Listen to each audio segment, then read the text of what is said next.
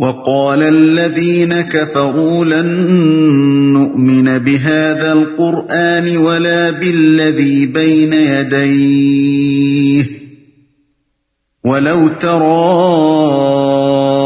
إذ الظالمون موقوفون عند ربهم يرجع بعضهم إلى بعض القول يقول الذين استضعفوا يقول الذين استضعفوا للذين استكبروا لولا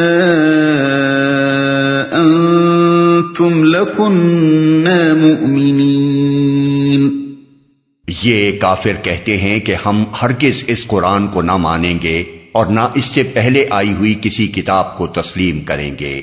کاش تم دیکھو ان کا حال اس وقت جب یہ ظالم اپنے رب کے حضور کھڑے ہوں گے۔ اس وقت یہ ایک دوسرے پر الزام دھریں گے۔ جو لوگ دنیا میں دبا کر رکھے گئے تھے وہ بڑے بننے والوں سے کہیں گے کہ اگر تم نہ ہوتے تو ہم مومن ہوتے۔ نہ اس سے پہلے آئی ہوئی کسی کتاب کو تسلیم کریں گے۔ مراد ہیں کفار عرب جو کسی آسمانی کتاب کو نہیں مانتے تھے۔ ہم مومن ہوتے۔ یعنی عوام الناس جو آج دنیا میں اپنے لیڈروں سرداروں پیروں اور حاکموں کے پیچھے آنکھیں بند کیے چلے جا رہے ہیں اور ان کے خلاف کسی ناسح کی بات پر کان دھرنے کے لیے تیار نہیں ہیں۔ یہی عوام جب اپنی آنکھوں سے دیکھ لیں گے کہ حقیقت کیا تھی اور ان کے یہ پیشوا انہیں کیا باور کرا رہے تھے اور جب انہیں یہ پتا چل جائے گا کہ ان رہنماؤں کی پیروی انہیں کس انجام سے دوچار کرنے والی ہے، تو یہ اپنے ان بزرگوں پر پلٹ پڑیں گے اور چیخ چیخ کر کہیں گے کہ کم وقتوں تم نے ہمیں گمراہ کیا، تم ہماری ساری مصیبتوں کے ذمہ دار ہو، تم ہمیں نہ بہکاتے تو ہم خدا کے رسولوں کی بات مان لیتے۔ قال الذين استكبروا للذين استضعفوا أنحن صددناكم عن الهدى بعد إذ جاءكم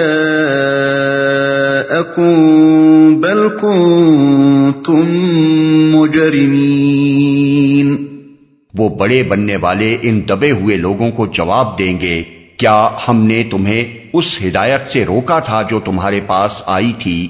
نہیں بلکہ تم خود مجرم تھے۔ یعنی وہ کہیں گے کہ ہمارے پاس ایسی کوئی طاقت نہ تھی جس سے ہم چند انسان تم کروڑوں انسانوں کو زبردستی اپنی پیروی پر مجبور کر دیتے۔ اگر تم ایمان لانا چاہتے تو ہماری سرداریوں اور پیشوائیوں اور حکومتوں کا تختہ الٹ سکتے تھے۔ ہماری فوج تو تم ہی تھے۔ ہماری دولت اور طاقت کا سرچشمہ تو تمہارے ہی ہاتھ میں تھا۔ تم نذرانے اور ٹیکس نہ دیتے تو ہم مفلس تھے۔ تم ہمارے ہاتھ پر بیت نہ کرتے تو ہماری پیری ایک دن نہ چلتی۔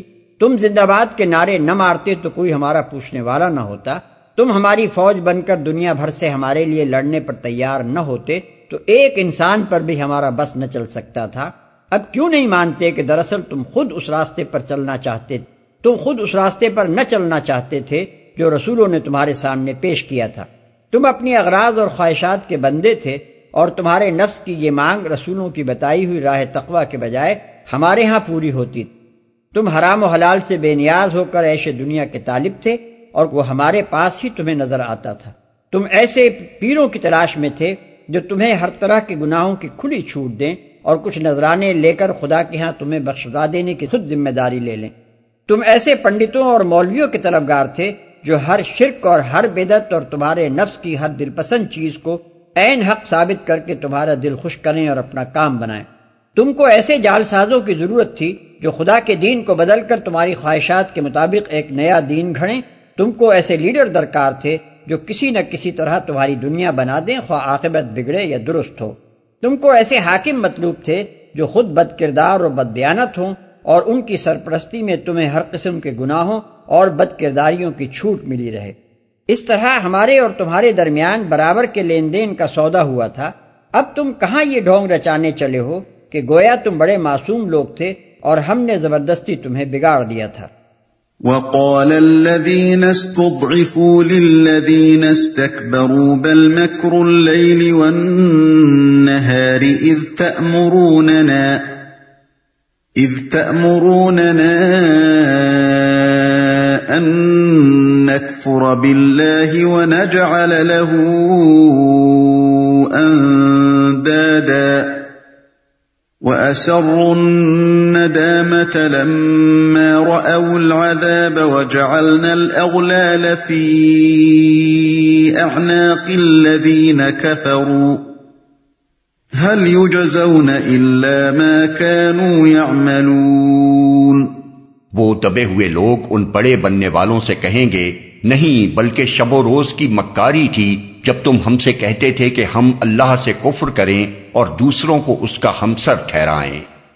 آخر کار، جب یہ لوگ عذاب دیکھیں گے، تو اپنے دلوں میں پچھتائیں گے اور ہم ان منکرین کے گلوں میں توق ڈال دیں گے۔ کیا لوگوں کو اس کے سوا اور کوئی بدلہ دیا جا سکتا ہے کہ جیسے امال ان کے تھے ویسی ہی جزا وہ پائیں، اس کا ہمسر ٹھہرائیں۔ دوسرے الفاظ میں ان عوام کا جواب یہ ہوگا کہ تم اس ذمہ داری میں ہم کو برابر کا شریک کہاں ٹھہرائے دے رہے ہو؟ کچھ یہ بھی یاد ہے کہ تم نے اپنی چال بازیوں فریب کاریوں اور جھوٹے پروپیگنڈوں سے کیا تلسم باندھ رکھا تھا؟ اور رات دن خلق خدا کو پھانسنے کے لیے کیسے کیسے جتن تم کیا کرتے تھے؟ معاملہ صرف اتنا ہی تو نہیں ہے کہ تم نے ہمارے سامنے دنیا پیش کی اور ہم اس پر ریج گئے۔ امر واقعہ یہ بھی تو ہے کہ تم شب و روز کی مکاریوں سے ہم کو بیوقوف بناتے تھے اور تم میں سے ہر شکاری روز ایک نیا جال بن کر طرح طرح کی تدبیروں سے اللہ کے بندوں کو اس میں پھانستا تھا۔ قرآن مجید میں پیشواؤں اور پیروں کے جھگڑے کا ذکر مختلف مقامات پر مختلف طریقوں سے آیا ہے۔ تفصیل کے لیے یہ مقامات ملحظہ ہوں۔ سورہ آراف آیات اڑتیس انتالیس ابراہیم آیت اکیس القصص آیت ترسٹھ الحضاب آیت چھیاسٹھ اور اڑسٹھ، المومن آیت سینتالیس، اڑتالیس حامیم السجدہ آیت انتیس۔ وما ارسلنا في قرية من نذير الا قال مترفوها انا بما ارسلتم به كافرون کبھی ایسا نہیں ہوا کہ ہم نے کسی بستی میں ایک خبردار کرنے والا بھیجا ہو اور اس بستی کے کھاتے پیتے لوگوں نے یہ نہ کہا ہو کہ جو پیغام تم لے کر آئے ہو اس کو ہم نہیں مانتے۔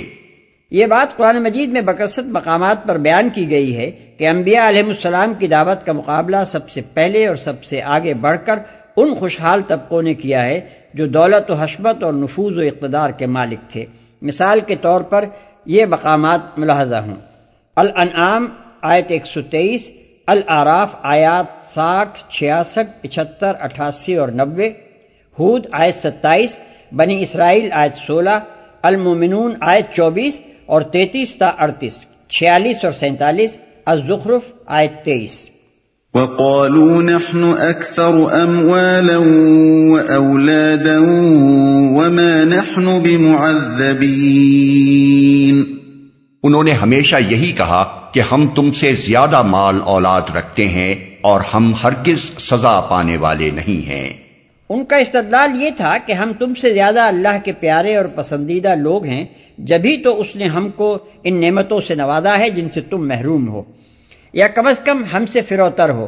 اگر اللہ ہم سے راضی نہ ہوتا تو یہ سر و سامان اور یہ دولت و حشمت ہمیں کیوں دیتا؟ اب یہ بات ہم کیسے باور کر لیں کہ اللہ یہاں تو ہم پر نعمتوں کی بارش کر رہا ہے اور آخرت میں جا کر ہمیں عذاب دے گا۔ عذاب ہونا ہے تو ان پر ہونا ہے جو یہاں اس کی نوازشوں سے محروم ہیں۔ قرآن مجید میں دنیا پرستوں کی اس غلط فہمی کا بھی جگہ جگہ ذکر کر کے اس کی تردید کی گئی ہے۔ مثال کے طور پر یہ مقامات ملاحظہ ہوں۔ البقرہ آیت ایک سو چھبیس اور دو سو بارہ، التوبہ، پچپن، انہتر، ہود، تین اور ستائیس، الرعد، آیت چھبیس الکحف چونتیس تا تینتالیس، مریم، تہتر تا ستتر توحا ایک سو اکتیس، المؤمنون، آیت پچپن تا اکسٹھ شعرا آیت ایک سو گیارہ، القصص، آیت چھہتر تا تراسی، الروم، آیت نو، المدثر، آیات گیارہ تا چھبیس، الفجر، آیت پندرہ تا بیس۔